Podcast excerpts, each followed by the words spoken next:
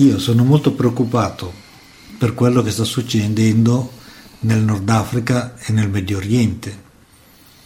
Tutte queste rivoluzioni stanno portando anche dei grossi guai per noi. Non lo so, eh, forse no.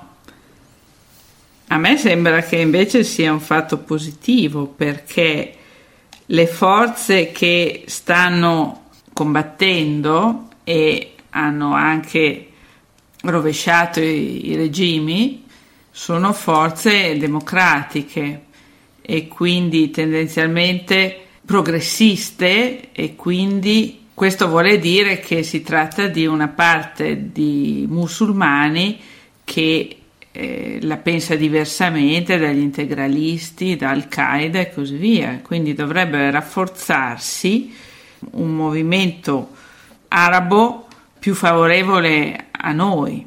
Ma io sono convinto che invece qui sia un'altra la questione, ovvero che il popolo, quando viene ridotto alla fame, perché in fondo questi sono dei dittatori, di conseguenza è uno stato prevalentemente di polizia, quasi tutti questi stati dove la gente in questo momento si sta ribellando, per cui io sono convinto che sia solo un problema economico.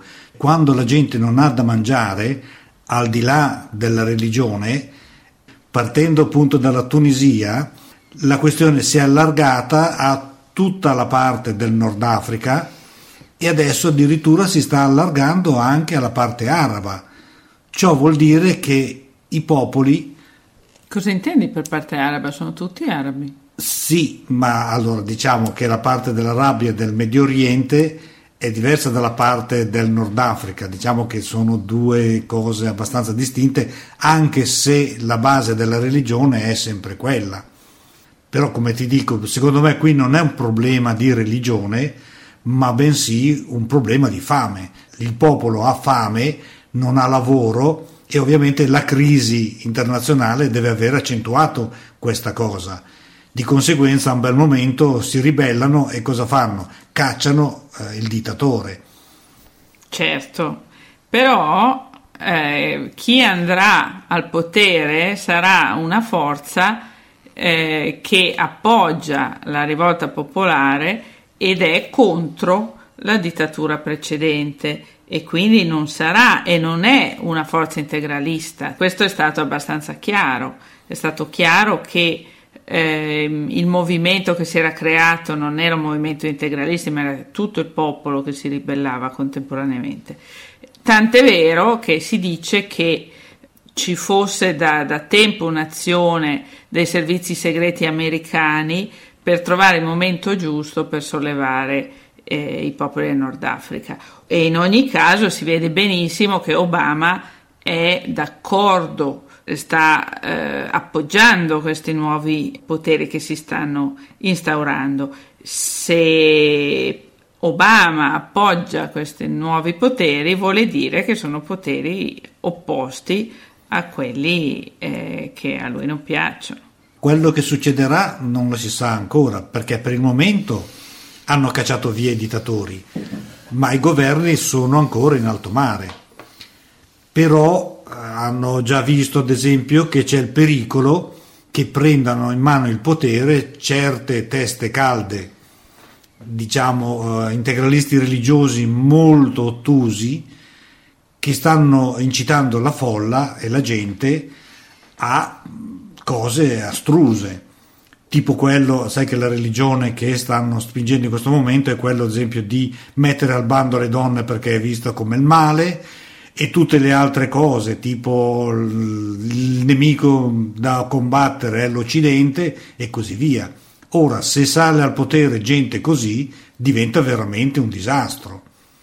Eh, certo, il pericolo c'è, però ehm, io penso che ci siano delle forze. Beh, ad esempio in Tunisia si suppone che il governo provvisorio sarà retto dal Premio Nobel per la pace, quindi eh, questo significa che almeno in questa fase eh, il governo sarà un governo democratico. Mm, dubito che ci sia... che l'America non faccia nulla in questa fase per cercare di spingere in una direzione piuttosto che in un'altra. Certo, il pericolo c'è, però io sono ottimista. Sì, è vero che l'America spinge in questo senso, mentre l'Europa è un pochino più tranquilla, nel senso che adesso, ad esempio, l'Egitto, ovviamente anche qui c'è un regime militare attualmente che tiene in piedi il paese, ma anche qui non si sa come andrà a finire. Mentre ad esempio nella Libia il dittatore in questo momento invece sta dando addosso alla gente in modo piuttosto violento, con repressioni e mh, centinaia di morti, e anche qui non si sa come andrà a finire. E l'Europa in questo momento sta tranquilla, perché se ovviamente appoggia eh, i rivoluzionari, qui succede un guaio che eh, buona parte dei, del petrolio, del gas arriva proprio dalla Libia, e questo potrebbe chiudere i rubinetti creando grossi problemi all'Europa. Sì, infatti stanno prendendo posizione perché temono che appoggiando le forze opposte a Gheddafi, Gheddafi si arrabbi e faccia delle ritorsioni nei nostri confronti. Però qualsiasi cosa succeda, la Libia ha bisogno dei soldi che le vengono dai gasdotti, per cui Eh, sarebbe eh, suicida da parte sua evitare, cioè bloccarli, no? Quindi qualsiasi sia il potere che si instaurerà successivamente, sicuramente non interromperà il servizio. Questo no, però sai che il petrolio lo può vendere tranquillamente all'Europa, ma lo può vendere anche a chi che sia, per cui il giorno che chiude i rubinetti dei, dei gasdotti oppure del, del petrolio, il danno in Europa è notevole, mentre appunto la Libia, e d'altro Gheddafi ha una certa riserva di denaro e potrebbe andare avanti ancora per un bel po', in Europa non so sinceramente come andrà a finire. Ma guarda, Gheddafi la riserva di denaro se ce l'ha, ce l'ha per se stesso, non lo spende certo per, per far andare avanti la Libia. E a chi vuoi che lo venda eh, il gas? Solamente all'Occidente, non certo agli arabi, che ce ne hanno, hanno combustibile in abbondanza. Quindi eh, la situazione è sicuramente delicata, però eh, io spero che la cosa peggiore che può succedere siano, sia quello che già sta succedendo, sia l'arrivo in massa di una quantità spaventosa di nordafricani sulle coste sud dell'Italia. Questo purtroppo sta già avvenendo, perché attualmente ne stanno arrivando circa mille al giorno, ma a questo ritmo l'Italia stessa non riesce a sostenere tutte queste persone che arrivano improvvisamente senza niente.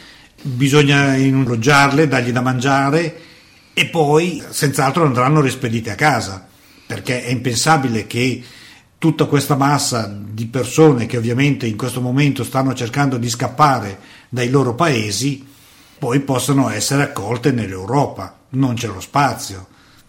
Sì, noi abbiamo una legge, abbiamo addirittura i respingimenti che fortunatamente non stanno in questo momento non vengono messi in pratica, e in ogni caso queste persone dovrebbero essere poi ricondotte nel paese d'origine, però molti di questi in questo momento chiedono asilo politico, allora il discorso cambia. Il problema è che l'Italia ha chiesto aiuti all'Unione Europea, e l'Unione Europea con varie scuse Eh, dicendo che non, non si sono capiti, eh, avevano offerto aiuto ma l'Italia non l'ha voluto, eccetera eccetera. Insomma, fatto sta che non fanno niente, e l'idea che sia proprio solamente l'Italia a farsi carico di tutti questi immigrati è ingiusta, perché noi non abbiamo neanche le strutture per accoglierli, già sono in difficoltà adesso, figurati eh, fra qualche settimana. È una situazione veramente drammatica. Qualche struttura ce l'abbiamo, ma appunto non è sufficiente a sopportare la massa enorme di immigrati che stanno arrivando in questo momento. Sì, poi l'Europa ovviamente ha fatto un passo indietro, ha detto che ci danno un aiuto, però ora che le cose vanno in porto, eh, qui avremo una massa di persone tali che non sappiamo come fare per gestirle, perché tutta questa gente appunto bisogna dargli un ricovero, bisogna dargli da mangiare, bisogna dargli dei vestiti, bisogna metterli in condizioni di vivere, non li puoi abbandonare sulla spiaggia e recintarli come dei cani.